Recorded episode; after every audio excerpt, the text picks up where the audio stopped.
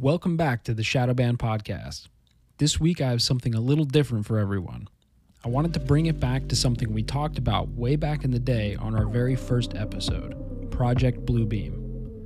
We have a lot of new listeners to the podcast, and I wanted to give everyone something other than the normal current event conspiracy talk and kind of dive into something I've done a lot of research on in the past few years. Rather than just posting our first episode again, I figured I would share something with all of you that you may not know is out there. Some of you may know, but many of you might not know. I'm a co host on another podcast called the Infinite Rabbit Hole Podcast, which can be found on all platforms. Before I joined the Infinite Rabbit Hole, I was invited on as a guest to share some of my thoughts and theories about Project Bluebeam with the old cast of the show. So this week, I decided to share that episode with all of the Shadow Band listeners in hopes of not only giving a little more detail on Project Bluebeam, but also hoping some of you would go find my other show and give us a follow over there and help us grow Infinite Rabbit Hole as you've helped us grow Shadow Band Podcast. I hope you all enjoy this episode, and I hope to see you all give us a follow and check out some of what we have to offer over there. Enjoy.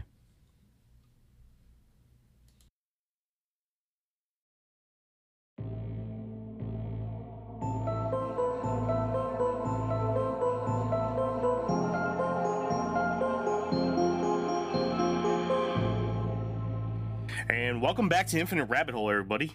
I am your host, Jeremy. Today, we have a full cast. We have the entire cast of Infinite Rabbit Hole today. F- First up to bat, we have CJ. CJ, what's going on, man? What's happening, brother? Not much, not much. Ready for this one. And second to bat, we have Andrew. Andrew, what's up, dude? Heyo. I'm doing well. How are you? I'm doing good, man. And everyone's favorite cryptid, Wes. What's up, dude? What's up? Welcome. Was that a good cryptid voice? I don't know. welcome back to the show, dude. It's good to be back. this is the first time that we have the whole new cast in one place at the same time for Infinite Rabbit Hole. Congratulations, guys. We've made it to the season finale of season two. That's when everyone can kind of chime in and be like, woo, yeah, we made it. I'm definitely putting cricket sound effects there. no thanks. I was just straight up. I was like, okay, no one else is saying anything. Maybe I'm not supposed to say anything. congratulations. Yeah. Woo. Yay. No team spirit whatsoever. Thanks, guys. I really appreciate that. let's, you guys. let's let's redo that. Let's redo that. No, I'm, no, I'm brand new to this No. team. I, I need to figure out my place. The- okay, the, the awkwardness is what makes us us. I need the listeners to know that you guys are all assholes. That's what I need them to know. I mean, you could have just asked me, and I would have just told you I am. right? We probably would have gotten a better response too. Like, and these assholes, and all of us would have been like, Hey. Hey. That's how we're going to introduce it for now. And it's going to be your host, Jeremy, and your co host, the assholes. Yay. Yay. This is about to turn into a, a episode of Pee Wee's Playhouse. What's the keyword? Assholes. We have a guest, of course, just like we do every day. But today's a special guest because I searched far and wide for this guy. He is the host of the Shadow Band podcast. His name is Jeff. Jeff, what's going on, man? What's going on with you, buddy? Not much. Welcome to Infinite Rabbit Hole. I appreciate you guys having me, and I appreciate you calling me a special guest. That makes me feel quite special. The reason why you're a special guest is because since day one of this podcast, I've wanted to do three topics. The very first episode was supposed to be Jersey Devil, which I still haven't done. Then I wanted to do sleep paralysis, which we did with episode three. And I wanted to do Project Bluebeam. The problem with Project Bluebeam is that I needed somebody who was able to offer more to the subject than I was able to offer and I needed a, specialist, somebody who can really take this episode and blow it up. Trying to jog my memory here, but we met on a podcasting page on Facebook, right? That is correct. We got to chatting a little bit, and I checked out his very first episode on the Shadow Band podcast, which he does, by the way, with his cousin Jade and her husband Creamer. And his very first episode was Project Bluebeam. I was stoked. I checked it out. I was like, this is it. This is the guy. This is the guy I need for my Project Bluebeam episode. And not only was am I so confident that this guy is gonna blow your fucking heads away with how much he knows about this conspiracy theory and how much sense he's gonna make and how far down the rabbit hole we're gonna go. That I made this the season finale of season two. So that's why you're a special guest, Jeff. And I just want to say thank you once again for coming on to this show today because I know this is going to be a wild episode. no pressure, man, right? no pressure. I uh, appreciate it, dude. Thanks, man. I'm here, man. Let's do it. I'm ready. Right on. And I like to think that you're the reason why this is the first time I'm able to get the entire cast on one episode.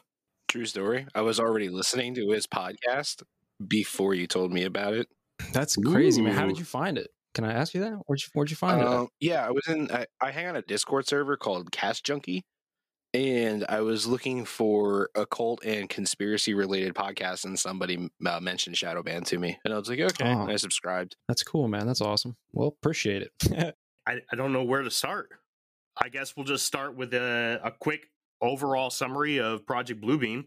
In 1994, an author by the name of Serge Monastat, Serge Monast, published a work by the name of Project Bluebeam in his work, Monast claimed that NASA and the United Nations were cooperatively attempting to implement a New Age religion with the Antichrist heading the religion and giving birth to a new world order by use of a projected second coming of Christ using technologies such as holograms in the sky on a worldwide scale. So that's Project Bluebeam in a nutshell, guys.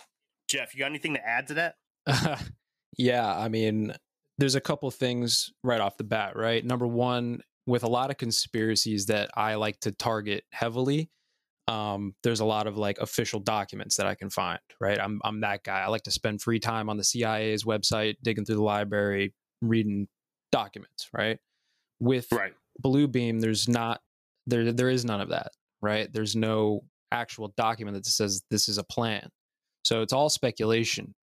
Um, however, you know, being the conspiracy guy, right? You connect so many dots and, you know, all the roads kind of lead to one place. So in my mind, this is kind of where it is. And holograms in the sky, you know, that's, I feel like that's base level of the conspiracy, right? If you're just trying to get into it, you want to understand what it is, holograms projected in the sky is like the very, as like layer one of the rabbit hole. You know what I mean?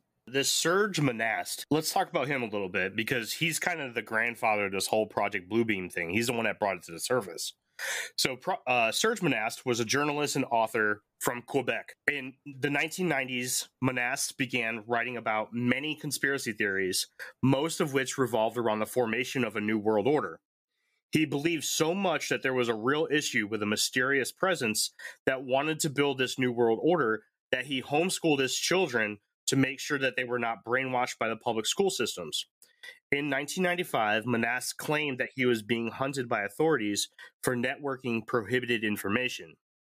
Monast began hiding from the public until his whereabouts were discovered in September of 1996 when Canadian authorities took custody of his two children.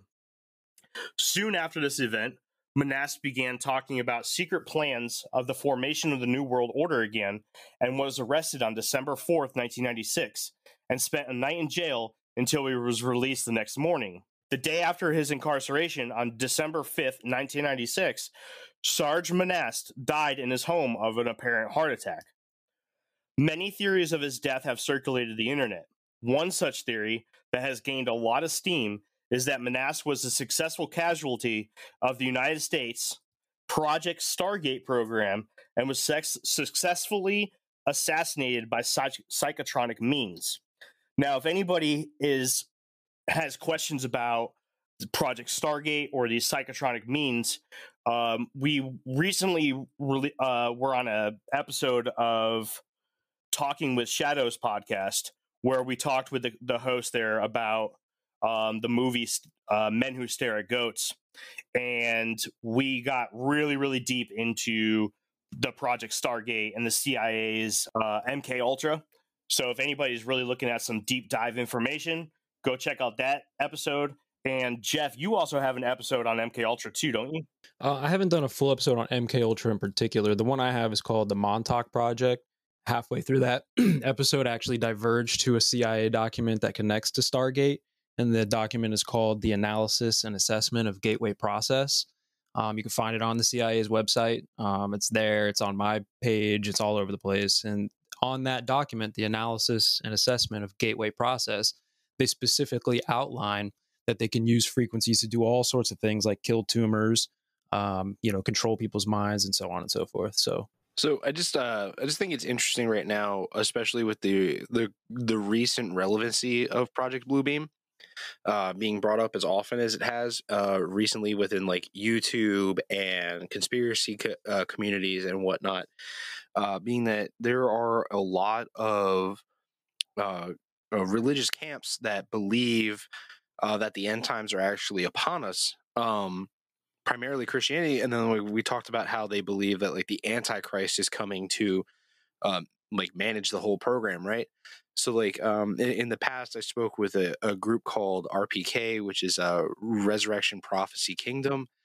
Um, they're a group of something called full preterism, which they believe that all of the prophecies of the Bible were already fulfilled, uh, and that the end times are here. Um, and then our very own Jake was on Unexplained Inc. talking about how the end times are currently in process. And then uh, this project, which is supposed to focus around the Antichrist, is um, uh, what what am talking about? Like a like more relevant now um, than say in the last five years in itself.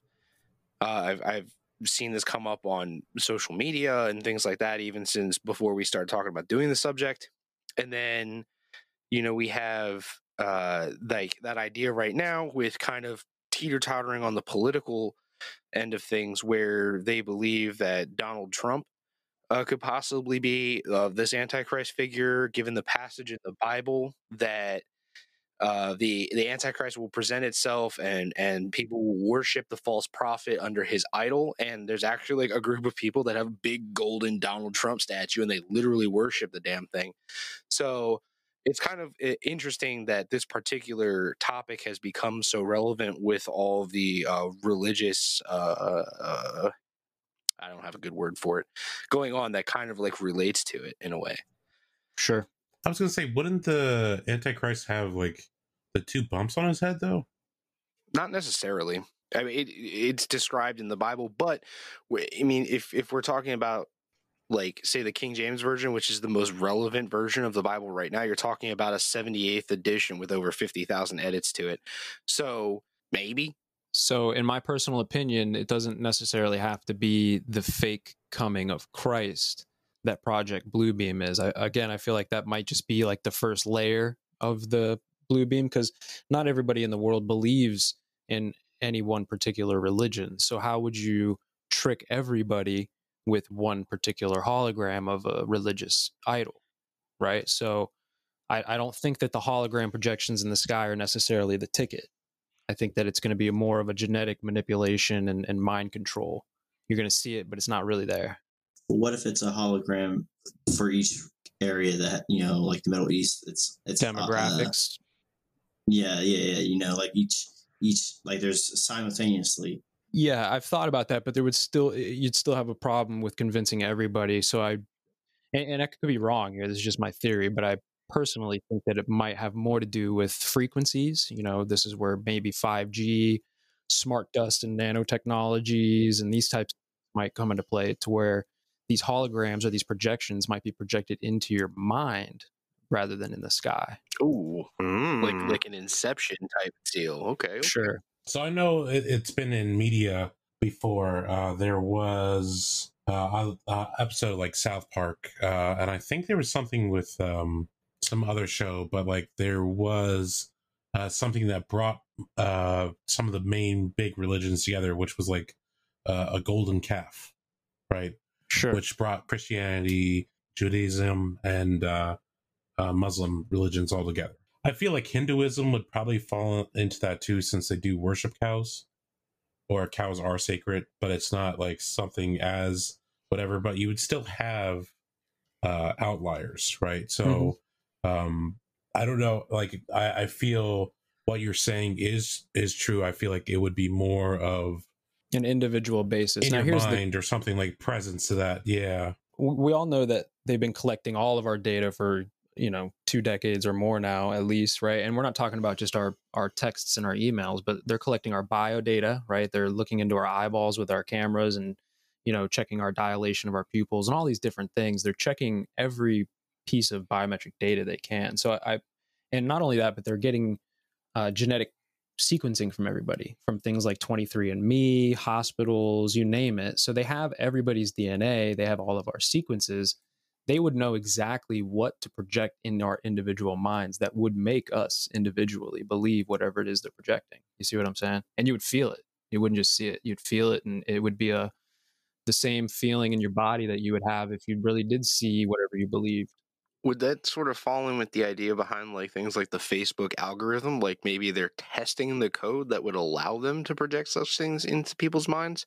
It could be. Um I don't you know, I think things like Facebook, you know, the way that they're tracking again, they're just collecting data and we know that the governments, not just ours, but all of the governments are backdooring that data into their own, you know, AI, quantum AI, supercomputers. So I don't think necessarily it's like Zuckerberg's out there trying to figure this stuff out, even though he might have a hand in funding smaller ventures that are doing these things, if that makes sense. Yeah, like like in the idea, like what I was talking about was like maybe like Zuckerberg himself is like a puppet, and the government is utilizing his his platform uh, in order to test algorithms that would determine individual interests to kind of like just kind of put their toe in the water to see like how it would Mhm. go if they like fully launched a project like that. Hundred percent, and you know everything that they do. Every, and if you ask me, again, I'm I'm deep in the hole. But if you ask me, every event that gets pumped to us, right, whether it's a shooting or a, a virus or whatever event that's like a fear campaign, it's just another like beta test for them to do a little bit more uh, analysis, right? Figure out who's going to react in what ways to these different uh, psyops, these different simulations, these war games that they always do on us, until they can figure out exactly what they need to do to pull this off. You know. Well, uh, my question is I mean, you talked about different ways that they could potentially project this into our mind. Hmm. Like, what would you think would be the main vessel or uh, way they would transmit this type of stuff to us? Sure. If you asked me when I filmed my first episode, I had a different uh, theory than I do now. So my current theory is the gene editing. Um, I don't know if you guys know or have heard of the VMAT2 gene or the God gene, as it's called. I feel like the God gene is, uh, it sounds familiar, but I can't remember the specifics of it. The uh, God gene is basically the gene that they've, um, I don't know the word that, that I'm looking for, but they know that it's tied to fundamentalism, right? Or radical belief, or, you know, uh, even in some cases, like a spiritual belief, you know, fundamentalism, right? So they can isolate this gene. And just like any other gene, they can not only remove it or erase it, but they can uh, manipulate it. So let's say you're a fundamental Christian, for instance, you know, and you believe whatever you believe, they might have the ability to change your VMAT2 gene so that now your fundamental Christian belief is whatever the GMO version of that is that they put into you. It's a new code. So they can make you believe in a, a false thing, which could be these religious texts saying, you know, this antichrist figure might not be a being that is a, a real being. It could be a a fake god that they just program into your VMAT2 gene. Well, do you do you believe that that's actually necessary, considering the fact that throughout humanity's past, we've literally gone to war and slaughtered hundreds of thousands, if not millions, of people in the name of our God, like and you know, way way back in the past, like Middle Ages and all that, like the Crusades and all that. And I mean, the Middle East, the way the way they live is as if you know they break their tenets of their religion in any way, you know, Allah's going to come down and smite them, you know. Uh, I feel like you don't really need to necessarily manipulate that in most, and a lot of people because they're already, it's already so far, like deeply rooted in them Right. that it wouldn't take much to push them much further. You know so what I'm saying?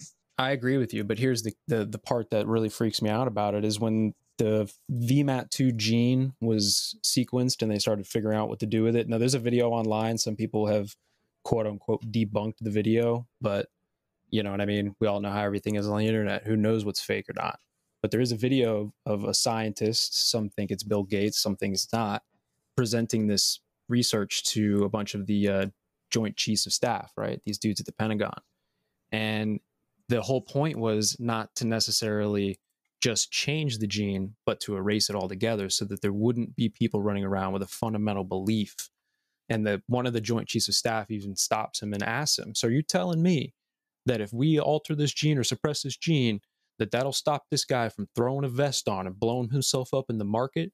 And that and he said, Yes, that's what they're talking about. So even though it's deeply ingrained in those people already, like you're saying, they don't they could just out. And now you're not deeply ingrained. So you're talking about using it to prevent people from like being becoming like religious extremists. Yeah.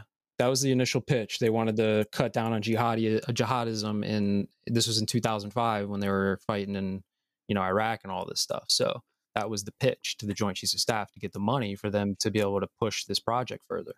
That's a really bizarre answer to that sort of problem because extremism is typically taught or like brainwashed and I, I mean, I guess maybe because I'm not a scientist or anything like that, but I'm having a tough time wrapping my mind around, oh, hey, if we edit your gene, you won't be able to be taught to be an extremist. There's mixed science on that. You know, that that's one of the things I push on a lot hard in my podcast is is the difference between what is provable peer-reviewed science, what's accepted by everybody in a particular field of science as fact, and what's still debated and is just accepted as fact by the general public. And that's one of those things. Where is it you know uh, born or bred right? And there's still debate on that mm-hmm. so. Uh, i do want to ask if if this would be something that would be plausible right? Um, do you think it could be uh, used outside of this application to i guess stop uh, people that are involved in cults? Like uh, or something else like that like if the like if we can generally stop someone from actively uh, doing it because their religion or, or of uh, willing to sacrifice their life for something. Um, what's preventing or something along that lines of using that to either one force someone to do it against their will, or um, can we use it to benefit, take out uh, some type of habit? Like if a person has like a mental disease, can this be used to get rid of that as well? or like stop them from like harming themselves like a heavy drug user or something like that? Well the the particular vmat2 gene again is tied directly to you know fundamentalism and radical uh, radicalism. So you know there's other genes that are tied to every other trait that you could imagine. So um, uh, and, and of course they could do gene editing on every level. So yeah, they they can do this in anything that you can imagine them doing. They they can do it. But the thing that's scary is who gets to decide, right? That's my my big thing always. Who gets to decide whose uh, God gene, right, gets erased or replaced? Who who's the who is that? Who gets to decide that? Like who's to say that your fundamental idea of God is more important than that guy's? That was um one of the things I always enjoyed about um Watchmen. They that was uh, something that they they quoted: "Who watches the Watchers?" mm-hmm. right? So who who regulates or who would regulate the regulators of doing this splicing? Like, uh, is it something like because I wouldn't want our government to do it because like the U.S. government like is poor when it comes to the Everything. lot of stuff. Yeah. the real question is what qualifies them to be that regular regulator? Like exactly. Like, like who, who, are you? Like, you know what I mean? It's got to be a, a form of conceitedness. Yeah, it's a form of eugenics. Is exactly what it is. I mean, it's literally manipulating genes to uh, create a certain outcome in society. You know, you're altering the gene pool. This is what Hitler was doing, or what he was trying to do. There's no difference. So you know and i get like oh you know we could stop the guy from blowing up the market with the vest. I get that but again where is the line drawn right? Now i'm not a religious person. I, I, read a lot of religious texts but i'm not particularly religious. I like to consider myself like a spiritual type right? Um, that gene that it, it, would still affect me the same. I wouldn't be able to have the same connections to what i call the universe as you would to what you call god that that it just wouldn't be there before we we got on all that one of the questions was how could this all be put into place right so going back to our good friend at the beginning of this episode, we talked about Sergey Montes, and he had these four steps that he believed was going to happen in order for Project Bluebeam to take place. Let's talk about how would we get this to work, right? Let's let's talk about how he he believed this was going to happen. In order to get everyone in the world to fall in line with a worldwide religion, you would need to have every person on earth witness something so unbelievable that the only explanation would be that it was sent by a higher power. The goal is to accomplish this feat by projecting a worldwide hologram that would depict the second coming of Christ. Monast, who we talked about earlier, believed that there were four steps that will happen in order to pull off this theory successfully. Step one the breakdown of all archaeological knowledge. By faking earthquakes at precise locations around the world, fake discoveries would be accomplished that would explain how religious texts that currently exist are completely wrong. This makes sense. If you want to ingrain a new way of thinking, then you must prove the old way is wrong. Step two a gigantic showing of holographic laser projections in the sky would need to take place on a global scale. The projections would show whatever deity is most predominant in that area of the world and will speak in every language. I think somebody had asked that question earlier. So that is something that he did think about. At the end of these projections, all gods would appear in the sky and merge into one god, or what he describes as the Antichrist. Step three telepathic electronic two way communications between everyone's god of choice. By using extremely low frequency radio waves, there will be a direct connection to, to your deity of choice in order to strengthen the effects of the holographic projections.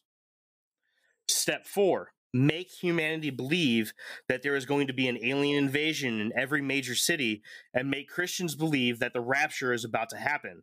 Make them believe that the alien invasion is actually the rapture. What do you guys think about his four steps to make making sure that Project Bluebeam can be conceived and believed by everybody on the planet. Did he miss anything, or does he have everything pretty much covered? I was just gonna say, I feel like uh, with uh, some of the recent events uh, going on with like the projection of those moons and then the floating cities, they kind of dropped the ball. Like if they had followed his plan, it probably would have worked a lot better.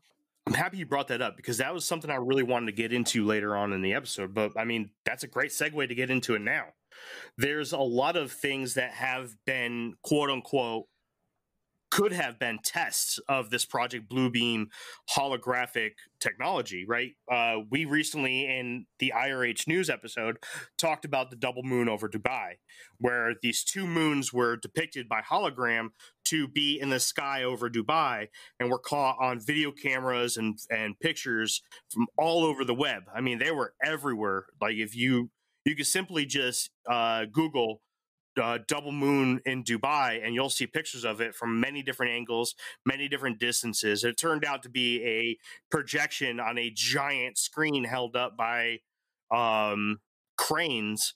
But let's just be honest, this was something that had a lot of people tricked.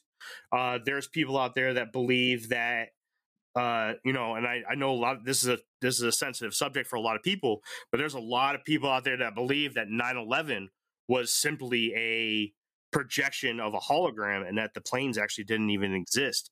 That this was one of the very preliminary tests, first tests of the Project Bluebeam technology. And then, as CJ was ju- had just mentioned, that you had the floating city in China, the ship that was seen floating in the horizon were these all tests of Project Bluebeam, or are we all believing the explanation by the mass media that these were trick of the eyes? It's kind of something we're missing here a little bit too, because uh, it was a couple of years ago. Uh, they also had a hologram of Tupac performing on stage. That's Mhm. true. And that's like a real, I mean, that's a real low scale in comparison to the ones we just mentioned. But I mean, this was significantly before these. I don't have the link for this video on hand, but if you if you go on YouTube, anybody could do this. If you go on YouTube and you just type in um, hologram technology, there's a video on there that says something about you. You know, you can actually see and feel this hologram.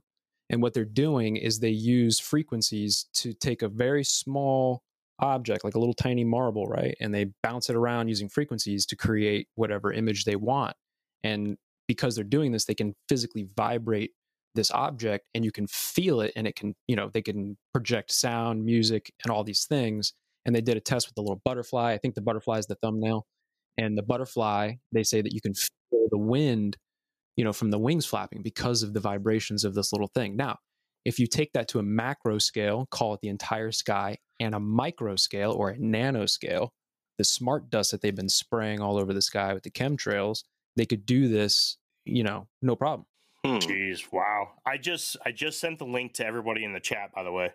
Yeah, I, I looked it up on YouTube right before you sent it. It kind of makes you think too, um, with the whole like being able to feel it. Like uh, when they released the PlayStation VR, I don't know if you guys ever had the opportunity to actually use that, but the first time that I used it, it was this like simulation of of descending in a shark cage into the bottom of the ocean, and like I could feel myself descending. I could like. Yeah, you know what I mean, and like there wasn't any like exactly what you're talking about. yeah additional vibe it's just in my because i'm in this vr setting and my mind was pretty certain that this was happening and i felt what was happening even though it definitely was not Yeah, I have a I have a Oculus uh, VR setup, and uh, when I first tried it, I was playing like a it was like a castle wall defense game where you're like a uh, an archer up on a wall, and you gotta protect this wall from these little stick figure dudes that want to chop your the uh, door to your castle down, right? And like even though like looking at it, I'm like this is totally a game, but because I was in VR and like it was just so fluid and everything like it tricked my brain into thinking that like i was literally doing that like that i was picking up arrows and you know uh shooting these arrows at these stick figures and then when i took the headset off it felt like i was like waking up coming out of it i was just like I have the Oculus as well, and it's super it's super trippy and it's awesome to play with. But you know, look into the Microsoft HoloLens. That that'll take it the next step further. It's it's the same thing, but you can still see the world around you. It's augmented reality, right? And there's a TED talk from like five or six years ago of uh, I forget his name. He's one of the head dudes at Microsoft, who's the HoloLens dude, and he's a really creepy guy. I don't want to get into it, but you know the way he talks about merging technology with humanity and getting rid of our boring you know lives as they are and merging with this technology it's very it's it's it's ominous at very least. Sounds like he wants to turn us into the borg. Yeah transhumanism something like that maybe i don't know. But yeah it's crazy stuff and, and again the the micro nanoparticles could be doing this hologram vibration just as easily as a marble right? So they could do some really Hmm. think about like not even 4K. I mean, if we're talking nanoparticles, you could have something with resolution up there that's impeccable, you know? So this brings up a really good point and, and a good question. So with all the stuff that's going on right now, I want everyone to kind of take a second and really think about this, right? You have the entire world releasing information and footage on UFOs. Our government has come out and said that UFOs may be technology not from this planet. Hold on, I'm sorry to cut you off. They they specifically Yeah. don't use the word planet, they use the word world. Thank you. You're right. Just You're right. So you could point.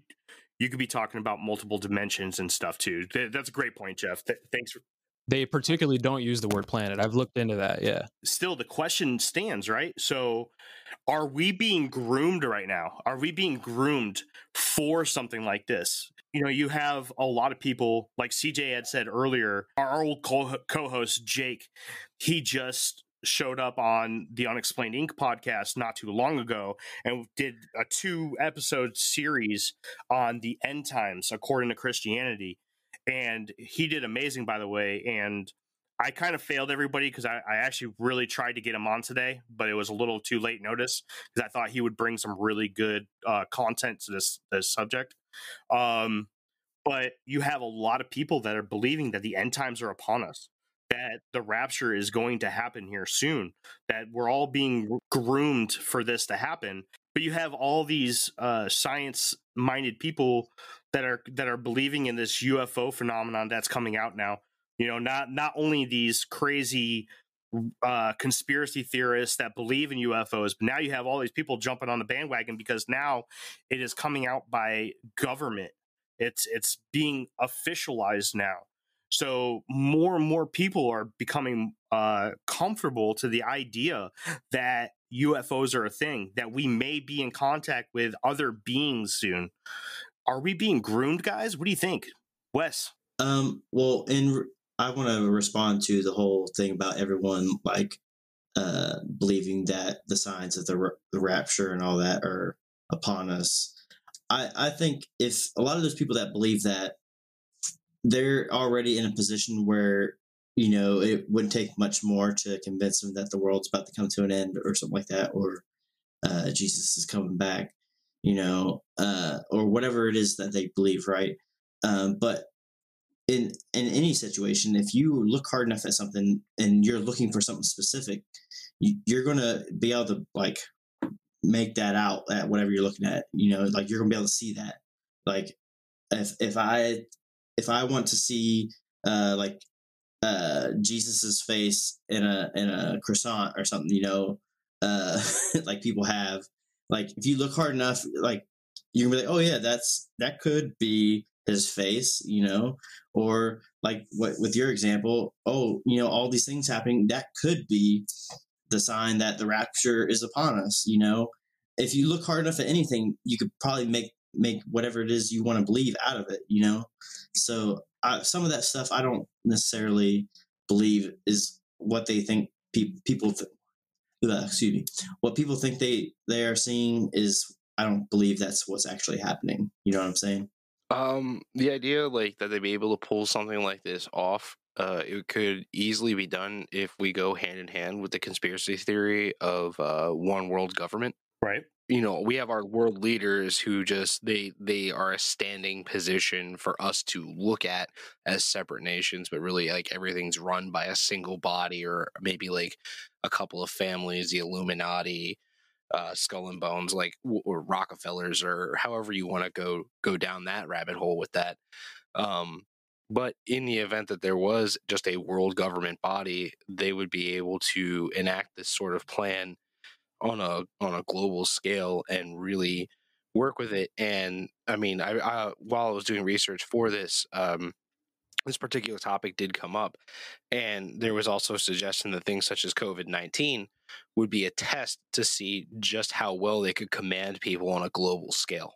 Uh, well, just to tie in the COVID thing for a second, right? In that, what I was talking about earlier with the gene editing, with the VMAT2 gene, you know, they don't need to vaccinate you to do the, the gene editing to kill that gene. Specifically, in that talk or in that speech, he says that they can create a virus that kills the gene. They don't even ha- you don't have to. So because my buddy was like, "Oh, what if I just don't pick the vaccine?" And I'm like, "You don't have to, bro. Like it could be a a virus that they create that has no symptoms, that's more contagious than any other virus. We all get it. Nobody knows, and boom. Yeah, I, w- I would agree with that. If there was such a thing as a you know one world government like shadow government or whatever, like CJ was talking about, if they wanted to implement something like that, they would go about it in the most subtle way possible. You know, drawing attention to something wouldn't be the way to do it because by doing that, you create it where right now, during this pandemic, you have two distinct groups of people right now. You have those that believe that this is all uh, a, a, scheme by the government to con- try to control us, and then there's those that are like, science proves that this is actually happening, and the rest of you are dumbasses. You know, you know, like there's two very separate groups that are right. very strong in their beliefs, and that's not the way to implement something like that. You know you want to get everyone to willingly a subtle cold. Everybody gets the cold. Every, yeah everybody yeah. thinks it's just a cold this year and whatever whatever and we move on. And it's like oops. Exactly. you know? Unless it's like an us versus them thing like where they're kind of doing it, like sort of like uh, when it comes to like the racial stuff going on right now too, where it's like they know that that's what's going to happen, and they basically pit us against each other while they just continue to operate this virus, right? hmm I do believe that that's happening, but not because of there being like a shadow government. That's a Like, side effect. I, I totally believe, I totally believe that there is people out there that would want there to be, uh, like those in power, I should say, that would want there to be a shadow government where they're behind the scenes pulling all the strings on everything going on in the world. But having worked for the government and seeing the way they interact with each other and whatnot, like I honestly believe it'd be pretty much impossible for there to be such a thing because, I mean, you look at the, the four of us in the infinite rabbit hole, you know, we are very, we have, we both love the same things, but we have very different mindsets about how, or and beliefs about it, right? And you take the government, and there's just a bunch of bumbling fools that, like, they're more out for their own personal interest than like one overall interest, Right. know? Well, that's why Serge Monast doesn't say it's the United States government. It's it's the UN. Yeah, yeah. Institutions, right? well even the UN isn't like of one mind you know i mean all the like all the uh the stuff going on where uh there's all these countries that are starting to you know claim or stand up against china with the whole like genocide stuff going on over there you know uh like not even every like it's taking one country you know it's like one country at a time is saying okay we're standing against china like everyone is like afraid to stand up together Theater. to against China. You know, like it's if if the if everyone was of one mind and able to work together, they would realize if we all stand up together against them, there's nothing they can do to fight it back. You know, Yeah, I agree with you 100%. But I believe that what we're seeing as far as these people standing up against the CCP, for instance, I think it's just theater. I don't think anything is actually going to be done. It's just the it's just a continuation of the theater that we've seen forever. I mean, yeah, I, I definitely agree with you on that. Like, it, it's going to take more than a handful of countries to stand up against them for anything to actually change. Right. You know, them standing up, I believe they have good intentions, but the reality is nothing's going to change until you know everyone stands up against them. Here's what I always get to, right? Yeah, okay, the countries are all fighting with each other. How do they how are they going to get along? But it's like they really do get along. They get along in space and they get along in Antarctica. And they get along with the the money for the most part and the oil for the most part, even though there's war and stuff fighting over it, like the operation, the system as a whole, we all know that there's free energy technologies out there. But why hasn't the CCP or Russia or anybody just done it? Because they're all working together to suppress a lot of things, even though they make us think that they're not. I, I'm glad you brought that up. I'll say that I don't believe it's the government's running things anymore. It's more the corporations. They have they are able to uh, be of one mind, work together for one goal than Agreed. all of our governments combined. Yeah, know? agreed. Yeah, and I'm that's why the free energy energy stuff is not a thing or not as big as it should be. It's because all the corporations are gr- greedy assholes that just think about money, money, money. Yeah. So Shadowrun, Yeah. I mean, I guess technically, in a way, corporations are the shadow government ruling the world. Mhm. Now that I think about it, in a But- way. and think about who's owning all of the major corporations. I mean, when we talk about the 13 families and stuff, I mean, let's, you know, Yeah, it's yeah, a yeah. small group of people if you really want to get down to it. Absolutely. You know, what? I take back my whole shadow government thing, and that you're 100 percent right. Like, it's it's the corporations. so like just uh th- th- there's this game that I've been playing with for more than a decade. I introduced Andrew to it a little bit. It's called Shadowrun. And the storyline behind this game is that these mega corporations convince government to allow them to purchase territory where the government doesn't have say within the laws and the corporations run these territories. Uh, eventually, it dissolves the world into corporate run um, places.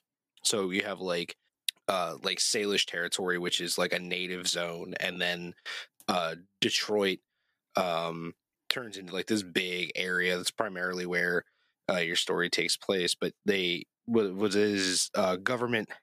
The government still exists, but the corporation took power Uh, and initially, they started it through lobbying and bribing, and then eventually convincing the Supreme Court to award them territory that they have governing law over. And a lot of the stuff that we were just talking about exists within the world of this game and happened within a certain sequence of events. And I think it's kind of wild that this exists in a sort of pop cultural sense um, right in front of our eyes. We can look at this fictional, fictional story, and it's sort of unfolding in the exact same pattern in front of us. Mhm. Predictive I programming. mean, th- there's a lot of fictional writing and stories and like stories in video games that are have predicted uh, what's happening right now. I mean, Cyberpunk 2077 kind of has the same thing where the corporations took over and created like a their own area that is just lawless, basically, and corporations run it, and the government has no say in it. You know, Yeah, and we're seeing that now. I mean, there- look at the um, well, I guess- man, I can't think of the word right now. The Federal Reserve. It's not federal. Think about international Mhm. bank, international banks. Those, th- those are private uh, entities that essentially run the world. Institutions, Yeah. Yeah. Mhm. So you know, it is the same thing. It's just not as blatant as it would be in like a video game or a movie that we play now. It's just more, yeah. like you were saying before, it's more subtle. It- this is just a, a theory, right? Another conspiracy theory that goes along with the whole Project Bluebeam.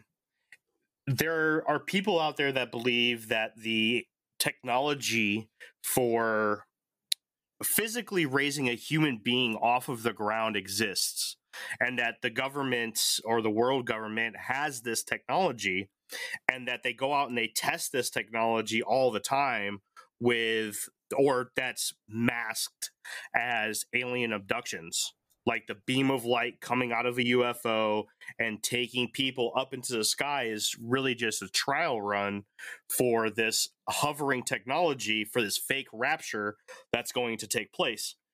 Frequencies.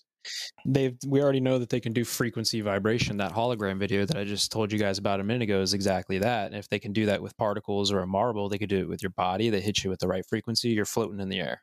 Scary shit. Oh, I was just going to say, you know, everybody al- when you say the words, you know, 5G, everybody's they they cringe. It's almost as bad as flat earth, right? But the reality of it is, you know, it's a it's uh if you look into the technology of 5G, there's a lot of physicists and scientists that are like, well, there's a lot of problems with this between EMF radiation and electromagnet uh magnetism or whatever, you know, I'm not a scientist, but you know, there's issues. So we don't know what that is, and we also don't know what Elon Musk is putting in the atmosphere with Starlink. You know, Mhm. they could be frequency amplifiers. the whole 5G thing, 5G's been around a lot longer than what people think. I mean, that's just the frequency at which these signals are being sent out, right? But 5G's been around, and like I'm sure almost every, probably every single person here, their Wi-Fi router has 5G. I, I would, I would bet, and that's been around for a very long time. And I'm sure that 5G has been used for other applications for a very, very, very long time. So, like when I hear about people will talk about, oh, 5G is going to be dangerous and this and that, I'm like, this this stuff has been around for a very, very long time, and you know, I don't understand why everyone's all of a sudden making a big fuss out of it. Right. So it's not all of a sudden. When we were kids, I don't know how old you are, Wes, but at least when I was a kid, um, you know, there was a, a kind of a known thing. 33. Okay, I'm 31, so we're right in the same group. But when I, when we were kids, man, you know, you knew not to put your head right. I don't know about you. My mom told me don't put your head next to the phone all the time. You know, don't put your head next to the Wi-Fi router. Right. All these things. There there is plenty of real good science that has been done from around the world from independent uh, scientists that have found all sorts of issues with you know these different forms of radiation that's being put off right uh, and you look at the rise of people with cancer and autism and all these different things that are happening and sure causation and correlation i get but there's definitely definitely risks you just got to find all the science not just again the science that's put out by the media everything's good don't worry about it No, I definitely agree with you with that. But also, I mean, we we get exposed to radiation every single day, just Mhm. being out in the sun and whatnot. You t- you you take a flight somewhere, you're you're getting exposed to an elevated uh, amount of radiation. just Mhm. because you're higher up in the atmosphere. I mean, radi- you, we're all exposed to radiation on a daily basis, but it's such a small, minute amount that it's it's not a big deal because our bodies are able to deal with it. Radiation is is present throughout the entire universe, you know. Um, but I do believe that a lot of these issues people have nowadays is is more related to uh, advanced manufacturing processes and stuff and things that are being put into everything now into right. food, Food, into water, products and- we use, plastics, cars, techn- like everything. You know, Sure. everything is new materials and whatnot. bro i'm with you 100% you know so i you know what i mean? I'm not saying it's one thing and it is you know it's just the 5g but you know there is definitely effects. You know again th- there is scientific studies that there are effects. And the thing about the 5g is it's an, it is a new technology. I, I get what you're saying that it's been around for a few years but that's a very short time and if you consider you know the human lifespan and what's it going to do to you in 50 years and what's it going to do to your kids in 100 years right? We don't know that stuff. And it's a new millimeter wave technology. It's it's hitting you, it's hitting your cells much faster at a much higher frequency than what we're used to with all of the previous Wi-Fi's and these other things. So there is a lot of unknowns. Yeah, there's de- there's definitely unknowns and a lot of this stuff. I mean, I mean, we've seen throughout the years what what was considered standard practice or safe, say 20 years ago. We found mm-hmm. out now, like you know what, we Roundup. were way off with that. That Yeah. that that shit is fucking people up. Exactly. we should probably stop doing that. Anyways, to get back on topic now, I know I just shut down the whole 5G conversation, but I have one more thing to kind of throw in your ears and maybe get you to squirm around a little bit. And Jeff, earlier you were talking about chemtrails, nanoparticles, right? And how chemtrails, uh, I'm gonna fuck this up, but they have these nanoparticles in them that get absorbed into the skin. Is that correct? Uh, I mean, look, they're nanoparticles. They could be absorbed into anything and everything. They're tiny. True, true, true. So my question here is, what if 5G isn't necessarily 5G? It is just a title given to it so that everyone can accept it better. And really, what it is is more of like a remote control. I've gone deep into that. Yeah, so basically here's the thing, and, and there's a patent. I forget the number of the patent. I'm usually pretty good at remembering that, but there's a patent out there for uh, smart dust, right? Which is literally nano computers that are sensors. They sense anything and everything that you can imagine a sensor is sensing. Um, we know that they can broadcast frequencies to input information on all types of wavelengths, right? So there's no reason to think that these nanobots, these computer chips that would be floating around through your through your body wouldn't be able to pick up a frequency and through the uh, gateway process document that I was telling you about, you know, they can input information into both hemispheres of your brain that you'll indefinitely act upon according to them. So yeah, the the 5G uh, just for a quick second, right? The 5G might be f- okay. There might be mild risk, just like anything else, right? Sure, fine, fair enough. But with the smart dust, who, who's to say that they're not, you know, using those 5G millimeter waves to input information into the nanoparticles into your body, and in, and input specific information that they need to input for whatever reason. Again, I mean, this could be part of the blue be- the blue beam projections in your mind, right? The uh, telekinetic communication to your specific deity might be a more of a technological rather than a telekinetic, if that makes sense, or telepathic. Yeah. Excuse me. Absolutely. Jeff, do you have any like off the wall, like you got to dig real deep, or any personal theories about Project Bluebeam that you could share with us? Yeah, I've got one that I've never actually seen anywhere. Um, as far as I know, it's my own theory. But what I would think is that maybe there is something. Okay, these people who control the world, right? These thirteen families or whatever you want to, you know, subscribe to the controllers.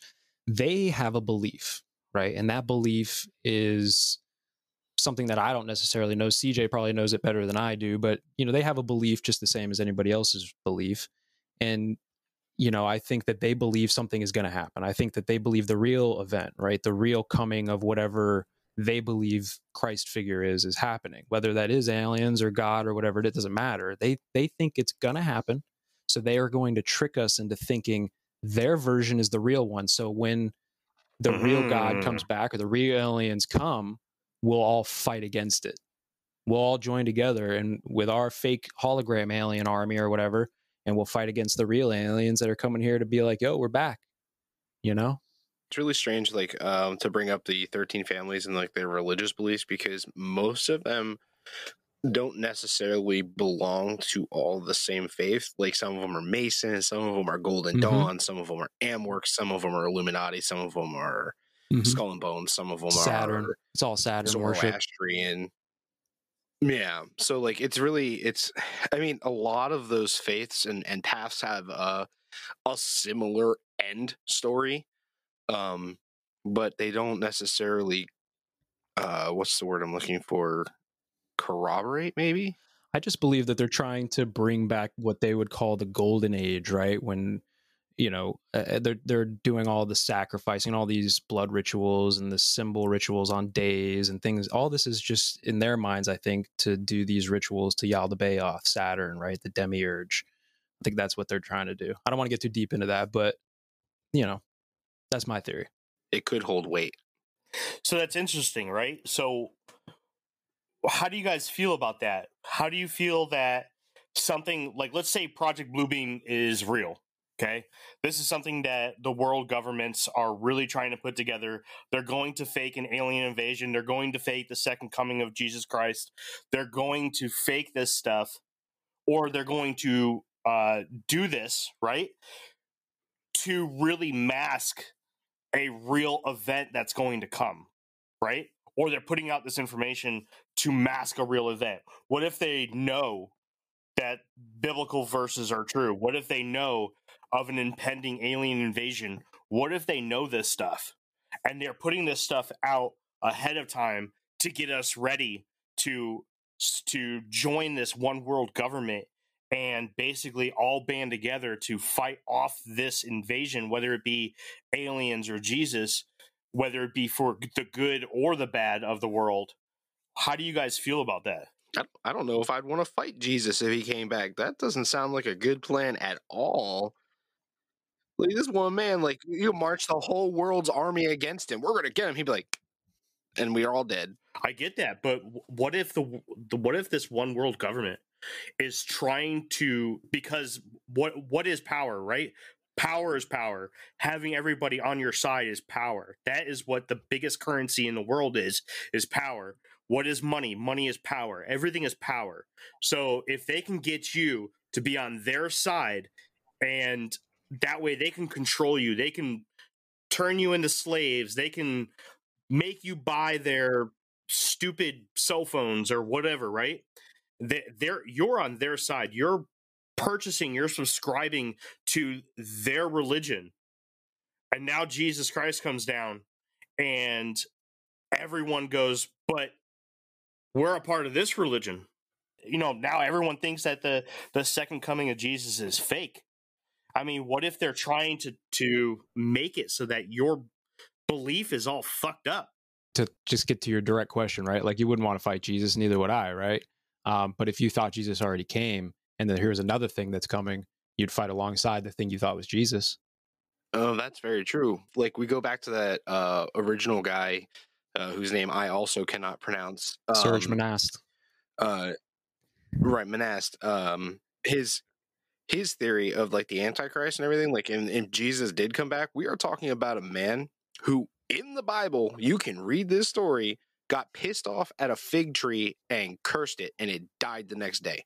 He really just straight up cursed the tree and killed it and just walked it out like it didn't happen and he does stuff like that and we we ignore that in that book because it's convenient to not but he really did walk up to a fig tree and was like i see that you're bearing no fruit. You shall never bear fruit again and you will die tomorrow and like it died like and like the story continues and there's like this brief mention like oh yeah they came back and the tree was fucking dead the next day. Like he does stuff like that. You would have to be stupid to march against him The whole thing is is the final act of defiance against God in Revelation, right? Like it's the final act of defiance. So in in Right, my like personal seventh or something opinion, like that right in my which is interesting you say that because when we're talking about those videos of the holograms, there's videos of horns being blared in the sky all over the place as well, which is interesting. But ooh ooh Yes. yeah, um, I lost my train of thought. Shit. um, uh, fuck was I gonna say? Fucking Jeremy out of left left field. Ah, sorry, Jeff. I'm just so happy we're getting all that in, man. This is a lot of good shit. Oh, that's funny. I got a question. If if Jesus actually did come back, do you think people would actually recognize that it's Jesus and that he had come back, I don't given the current climate of the world? sure here's the thing right again i'm not religious so i you know if i saw jesus in the sky knowing what i know i would obviously know that it's it's not jesus right? But i think there's enough people and there's a lot of people and with the control of the the medias and all the other control that they have out there if, if this event we're talking about happened especially on a genetic scale i mean there's uh, you who's not going to fall for it? Well, I only ask that because I feel like if something like that happened, everyone that is super religious and whatnot, or even the the smallest amount religious, you know, because like you, I'm not religious at all. Um, but I feel like everyone that is religious in some, you know, shape or form, whatever, uh, they have their own version in their head of what it would be like if he did come back, you know, and that would confuse some people. I I feel like it, like if I suppose that Jesus came up to me, I'd be like, "Yo, this this crackhead is talking is pretty lit or whatever." You know, like I'm gonna. what would you him. what would be the equivalent to US? like what would be your equivalent would it be like an alien showing up like what would be your equivalent to to jesus coming back Um, I don't know to be honest. Like the I'm, anunnaki I'm- coming down and being like like, hey I'm- we're the anunnaki and Sitchin was right like which which what thing I, I I don't know. I, I'm pretty open minded, but like I'm pretty. I feel like a lot of my beliefs is also backed by science and whatnot. sure I do believe there to be other life out there. You know, and there's I believe that there's a whole lot out there that we don't know about yet, you know? Um so if anything happened that was crazy, I'd probably be like, uh, I'm not sure if this is actually happening, but then like if it continued like seeing if I kept seeing from multiple sources that something big is happening or whatever, I I would probably exactly so if you didn't fall for if you didn't fall for all the other shit you would have fall for the high priest of scientism neil degrasse tyson coming out and being like yeah this is real Mhm. Oh, he said scientism. That's that's the second time this week I've heard that word. Michio Kaku came and told you it was all good. Michio Kaku, the second high priest of scientism just just kind of like to kind of go back to something that was a play on what Wes said there. There is this idea that in the event Jesus does come back, that he won't necessarily appear in the same form to all of us, that he would take the form of whatever we would be most most comfortable accepting him as Jesus in. So, Mhm. you know, we're talking colonial white America. We might see white Jesus where the rest of us with a brain would see black Jesus. because I am I am Christian. I I do believe there was someone like uh, Jesus at that time frame, but he was in the middle. He was in the Middle East. He would have looked like uh, people from the Middle East. He would not have been white. Uh, but uh, yeah but you're right you would see whatever you're most i- inclined to believe and again they can they already know what that is based off of all the data that they've collected and so on and so forth so Like if you're willing to accept that Mudkip was Jesus, he would present himself as Mudkip to you. I am Jesus, and you'd be like, "Oh shit! All right." and i'm standing next to you right shoulder to shoulder and i'm seeing you know uh quetzalcoatl right so uh, but it's uh, yeah And then and then I'm standing next to all of you guys, and all I see is vibrating light. hmm Right? there you go yeah exactly And we're all we're all laughing and stuff right now, but I'm going to personally thank Wes for bringing that point up because that was actually like a really important concept to talk about Project Bluebeam in itself, where they're saying that they're going to present Jesus to us and tying in the algorithms and then the data collection and then the i- insertion of images into your mind directly rather than a hologram directly into the sky. And like Wes really tied it together with that thought um, where you know we have that idea of it can be presented to us in what we'd be most comfortable accepting. Right. Good job, Wes. Thank you. crushing it Thank you. Yeah, we didn't just bring shovels for this rabbit hole; we brought the whole excavator. Like Well, that's why I brought Jeff. he said, "Get the drill. We need core samples." Speaking of core samples, here's a fun fact, right? A little off topic for you. Core samples. Anybody know the deepest hole ever drilled by humans on this planet? Six miles. Eight. It's, I think it's eight miles. It might be six. Um, but they had to stop because you know they just couldn't go any further. The temperatures and the, the heat and the pressures, they just weren't able to go any further. And uh, the whole way down, apparently, the all of the readings they were taking, you know, from the radar, pen, ground penetrating radar and stuff was wrong. So everything they thought they would come across along the way, it was wrong. And there is no ground penetrating radar that can scan the entire globe. So uh, this is kind of like going back to my idea where like we all have this idea of how the earth is formed and how it's how it functions you know the solid iron core with the molten iron spinning around and it creates all these forces and stuff but nobody's ever actually observed that and or tested that or peer reviewed that so I support Hollow Earth. could be What blew blew my mind, not I guess it was probably like a year or two ago, was I found out that they they figured out that uh like what they taught when we were in school, like you know elementary school and high school about uh uh the tectonic plates and all that was not accurate. That like that's not how it works at all. And I remember when I found that out like a year or two ago, I was just like, like yeah wait wait till you find out that fossil fuels aren't fossil fuels they're tectonic plate fuels and there's an unlimited supply but they couldn't tell us that because they got to put a price tag on it so they call it fossil fuels "Oh, Well, now I'm mad. My gas is like three dollars a gallon right now. The fuck? that high uh, gas prices are killing me with a 33 gallon tank in my truck. could be free because it's an unlimited resource So, you know, th- again, you could tie all these types of things together where, you know, what does the science say? And it's again, it's like there's a battle still. There's only a few sciences that are, are fact, and some of them are really important. Um, but there's a lot that's still debated, and we need to kind of, I think, pull ourselves away from like, what is the science and really observe like there's multiple viewpoints on the science for a lot of things. well, my second family, which is basically my my uncle and my aunt, right? I was brought up in that family to be very scientifically minded, and I, you know, grew Mhm. up.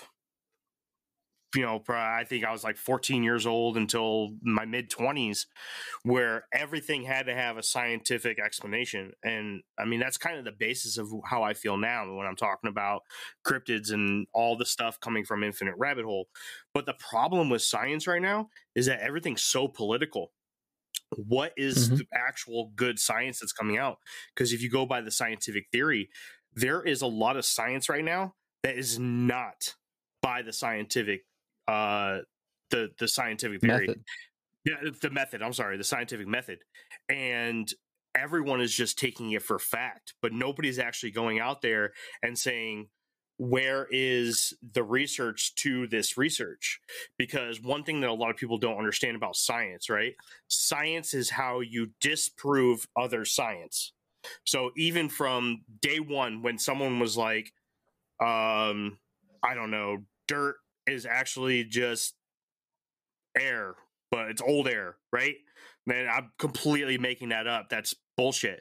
But now we know that dirt is crumbled rock and sediment and all this, other, you know, trees falling down and crumbling and stuff, and it all makes dirt now, right? But then someone can come come through and say, no, that's wrong. Dirt is actually mechanical, or you know, whatever. And those are horrible examples. But the the the the, me- the fact of the matter The is, science is is always changing. science, right? Science. I wouldn't there- say I wouldn't necessarily say it's there to disprove other things because I mean, in the very beginning, there was a lot of things that we didn't even know about, and science just found. You know, n- not necessarily disproved. You know, This isn't a, a battle for me about like believe science or not. This is truly a battle of sticking to the scientific method, right? The, the difference Mhm. between scientism and science is do you follow the scientific method to, to come to your conclusion or not? So when we talk about things like Mhm. astrophysics, for instance, they're just looking at lights in the sky and they have theories. And when those theories don't line up with what they observe, they change the theories. That's why the solar system and the universe is always changing every single day. There's a new breakthrough in what they discovered. You know what I'm saying? And, and you can't really recreate or test or do the peer review studies on these types of things. So there's a difference between belief in what the guy in the robe told you, scientism, and science that is peer reviewed and tested and can be recreated over and over again with the same results. That's what I consider to be the real science. the The real scientists and whatnot, they they don't give a they don't care about any of the political BS. surrounding whatever it is. They're like, this is what we we did. This is what we found, and this is these other people who found who came to the same conclusion. So whether or not you believe that or not, we don't care. This is Mhm. what is as, as of right now. This is what we can consider fact until it's disproven or or whatever. You know. and we see it more now than ever with things like you know lockdowns and masks and all these types of things you know there is one group of scientists that say one thing and there's a whole group of scientists that say another but what happened was if you remember last year all these scientists were saying all this stuff about the lockdowns and what happened they got zucked they got zucked right Yeah. Yeah. and that's that's not listening to the science. That's listening to your science right if you're on one side or the other. So there is a yeah there's a debate out there about a lot of this stuff. Yeah, that that's that's a massive, huge, huge topic that I I encounter something to do with it almost every day because I work out in in the field for my current mm-hmm. job, you know, around town and whatnot, and I encounter people on one side or the other on, on an almost daily basis, and that's not even counting all the stuff I see on like Facebook and whatnot. That I'm Yeah. just like, you know, people are welcome to make their own decisions about whatever, but a, a lot of the science around everything going on, you know, I believe to be to be accurate. You know, but that's my choice. If you if you don't want to believe sure believe it, and that's whatever, fine. then that's that's, fine. That's up to you. yeah that's where mandates become a problem right? When you mandate something when you make something a requirement or or something like that and you're forcing it on people when the science isn't out yet right? Or when the the bell hasn't rung. I ain't hear no bell right? I'm not selling. Well, I think I think in some cases, some of these mandates and whatnot is is a good thing. Like I, I'm on the side of believing masks are are help, helpful. The, the social distancing can't is is helping and whatnot, but that's it only works if everyone's doing it or the majority of the people are doing it, right? Because the way this virus can spread, just like any other any other thing, um, it can get out of hand very quickly you know and i'm like it's spread through water droplets in the air and whatnot right and if i wear a mask that's going to prevent that or it's going to increase uh, the odds of it getting out Sure. to, someone else you know and I understand, but it, it, it just the problem is, you know, at first it was one thing, right? Here's here's the fact of the matter, and then oh, all of a sudden surface transmission is non almost non-existent. So we kind of we kind of goofed on that one. Let's change it. Oh, it comes to find out that you know, and it's just like oh, it can't live in the sunlight. We figured that out later on, and I get that we're always learning new things about things, so things have to change to go with that but- Mhm. We don't do that as a society. We have a, uh, an emotional reaction to things, and we just jump to the first solution. and it's usually a problem reaction solution. You know, it's a high, Hegelian. All right, hey, hold Yeah. on. Let me jump in here, guys. 'cause Mhm. We're, we're way off topic now. Let me ask you guys one last question, and I want everyone to answer individually. We'll start with Jeff, since uh, Jeff is our special guest today. And uh, before we get to there, Jeff, I just want to say thank you again for coming on to Infinite Rabbit Hole. You have been an amazing guest. But your final thoughts Project Bluebeam, true or false? True. You know, there's enough dots that you can connect. All you know, all roads lead to Rome, right? So you connect enough of the dots. Then we've only connected a few here, but um, it, it- it- to me, all of the technology that has been created and and all of the things that could be used to make this happen are there. All the tools are in place. All of the social constructs are in place. Everything is in place. All it's going to take is the event to happen. And I don't have any trust in not only our government, but any government based on all these dots, right? So I don't see any reason why it wouldn't be the case. Right on. Andrew, do you believe that Project Bluebeam is true or false, and why? Um, I don't think to the extent of what was written is true. Uh, I can see like bits and pieces of it. Um, but just the way that uh, everything worked out, right? Um, I mean, because generally, uh, people are stupid, right? Uh, but like a person is smart. Uh, when you have something like that, it is going to cause uh, conflicts, right? Because even if uh, you have something where I see what I want to see, and the next person sees what they want to see, I'm gonna uh, call that person out because I see what I see, right? And I don't think it would really bring people together as more it would separate. Because if I see uh, my God as what it would be, or the the thing is what it would be, but maybe like mine has like brown hair, and then my parents uh, see it, but theirs have red hair or blonde hair, or or other like factors, right? I think that's just going to cause more like dissent amongst pe- uh, people than like bringing us together. Um, but like I, one of the things I don't, I'm not skeptic of is uh, I definitely know there are there has to be aliens out there, right? And Mhm. the idea of um, one mass, uh, an organization trying to get everyone together to to fight against aliens, uh, to me makes sense. But again, if they can get to us, what the hell are we going to do? Right on. Jeff, did you have something else? Yeah, just quickly. I mean, if they fun vaxed you, right? If they killed the VMAT two, you wouldn't have a strong enough conviction uh, to fight the guy next to you about what you guys saw because you're you wouldn't have the fundamental uh, radical gene in your body that might trigger you to have those types of arguments with him anymore. So, but I see what you're saying. I, I agree with you. Right on. Wes, do you believe Project Bluebeam is true or false, and why? Um, I would I would uh say that I don't necessarily believe in it just due to the fact of how much organization and cooperation there would have to be amongst all the governments or all the people involved. And knowing how hard it is for uh, a lot of these people to you know get behind get behind each other to move towards one goal is damn near impossible in this day and age. Uh, I I would have to say I'm. I don't think it's uh, uh I can't think of the word I want to say. Uh, Plausible. Plausible? Possible. Yeah, plausible. There you go. Thank you. Thank you. Yes, plausible. I don't believe it's it's plausible at this point. Right on. CJ, Project Bluebeam, true, false, and why? Solid, maybe. Solid, I would not be shocked. That's the spirit. Simple and to the point. My personal opinion on this, my personal opinion on Project Bluebeam is that I do think that there is somebody out there that has this plan to go ahead and go forward with.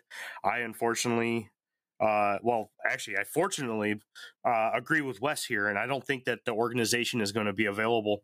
Um, Wes and I have had the pleasure of serving in the Navy together, and we have seen firsthand that the government does not work well together. Um, the amount of people that it would need in order to have something like this actually be successful is astronomical. You got to think of every single little job there is. You have to have somebody to set up the technology, someone to write the code, someone to put these these uh, microparticles into the air, somebody to build a technology to be able to project these images into the sky and then you have to keep you have to keep these people quiet that's hard Can I? think of people Can- people such as bob lazar go ahead man you go ahead Yeah, sorry, I don't mean to cut you off. I just you make a good point. Um, however, w they do get along, like I said before, in Antarctica and on the space station, and in a lot of other ways that we just don't really recognize on the surface. But right um, you don't you don't have to control every piece of it. You, it's compartmentalization. Number one, two, and you you guys know how that works, right? Number two, um, Mhm. all of those dots you're talking about, like where's the the who's going to do the spraying and the genetic modifications and all these little pieces. Those are all the dots that I'm talking about have been connected. They're all connected, not by Right. just me, but you know, many people have connected all these dots. So, um, it's it- that's why I believe a solid yes. You know, the only thing that i have to combat that is that you have to keep everybody quiet. And i know you can get as far as you can. No i do I, I get it. I do. I absolutely understand.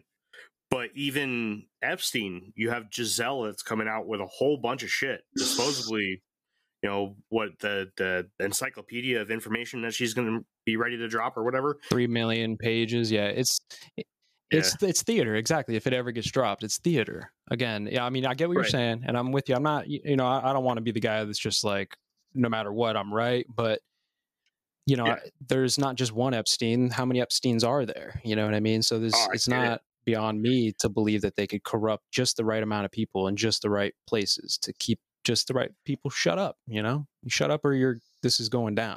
You know, so Je- Jeff, you make an unbelievable argument.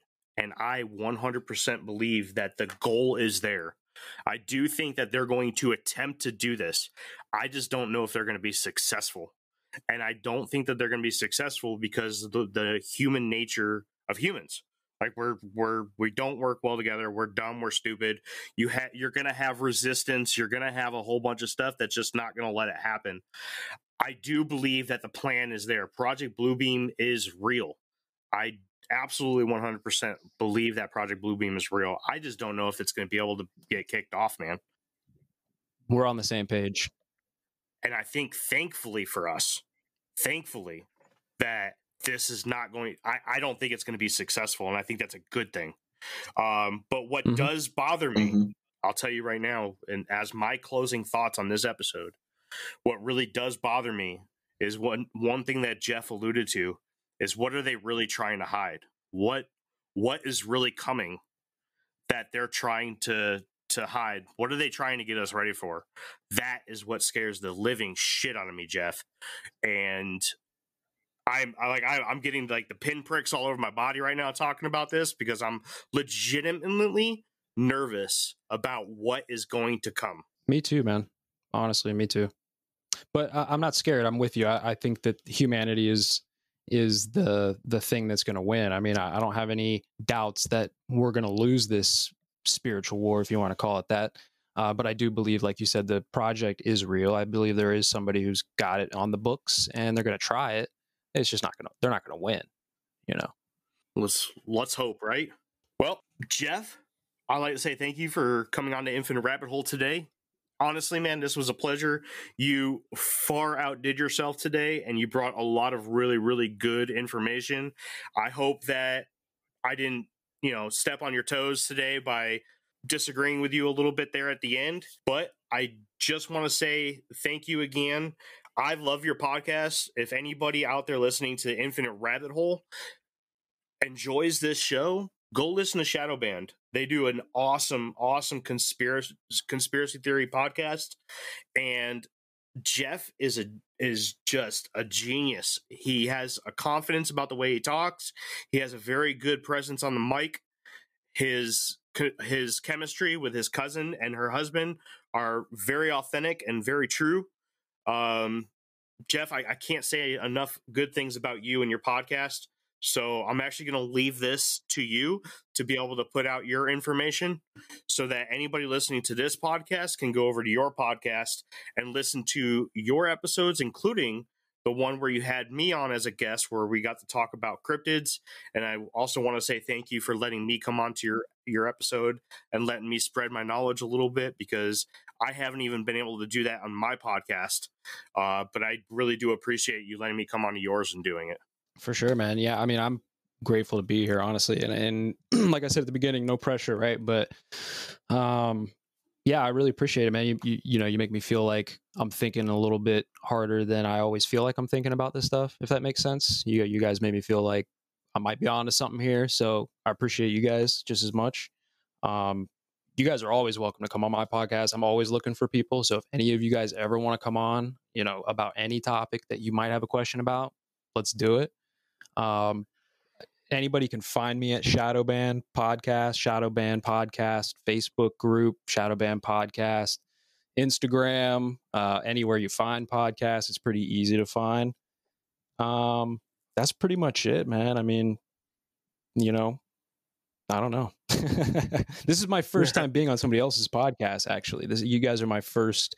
You're popping my cherry here. So, um, Ooh, Ooh. yeah. sex Yeah. time. All right. Anybody else have anything to say before we go ahead and turn this off? Andrew, you want to squeak your chair one last time? I mean,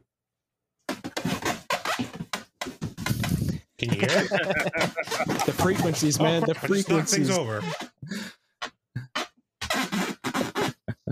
I literally just knocked stuff off my shelf because of that. That's a wrap, guys. That is a wrap on season two of the Infinite Rabbit Hole podcast. I'd like to say a special thank you to Jeff again. Thanks again for coming on today, man, and for making this season finale a special one.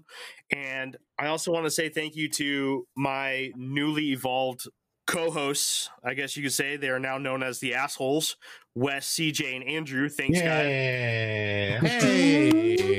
Hey. Yeah. I like it. We'll be known as Jeremy and the assholes from now on. yeah. It's Pucker pretty solid punk punk rock band.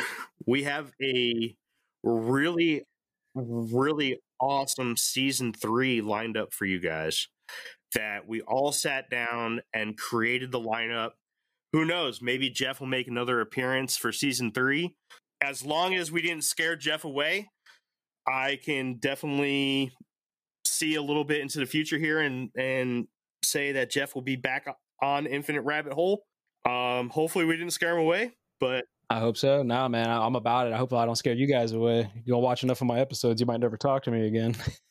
Hell no, man. We love you even more now. That's it. That's a wrap. Season two is done. Thank you again, guys, and we'll see you down the next path of the Infinite Rabbit Hole. Hey, everyone. Thank you for joining us on this episode of Infinite Rabbit Hole. If you'd like to reach out to us, you can do so at infiniterabbithole at gmail.com. Follow us at facebook.com forward slash infinite rabbit hole. Follow us on Twitter at twitter.com forward slash infinite RH. Follow us on Instagram at infinite underscore rabbit underscore hole. We're always looking for someone that has a story to share. So if you feel like you've experienced a strange encounter with something that you can't explain, reach out to us. Let us know. Come on, have a good time, tell your story. And if for some reason you don't want to show up on a podcast, send us a letter in our email in a format that we can read to the fans, and we'll be more than happy to read it to everybody. Well, that's all for this episode. We'll see you next time down the Infinite Rabbit Hole.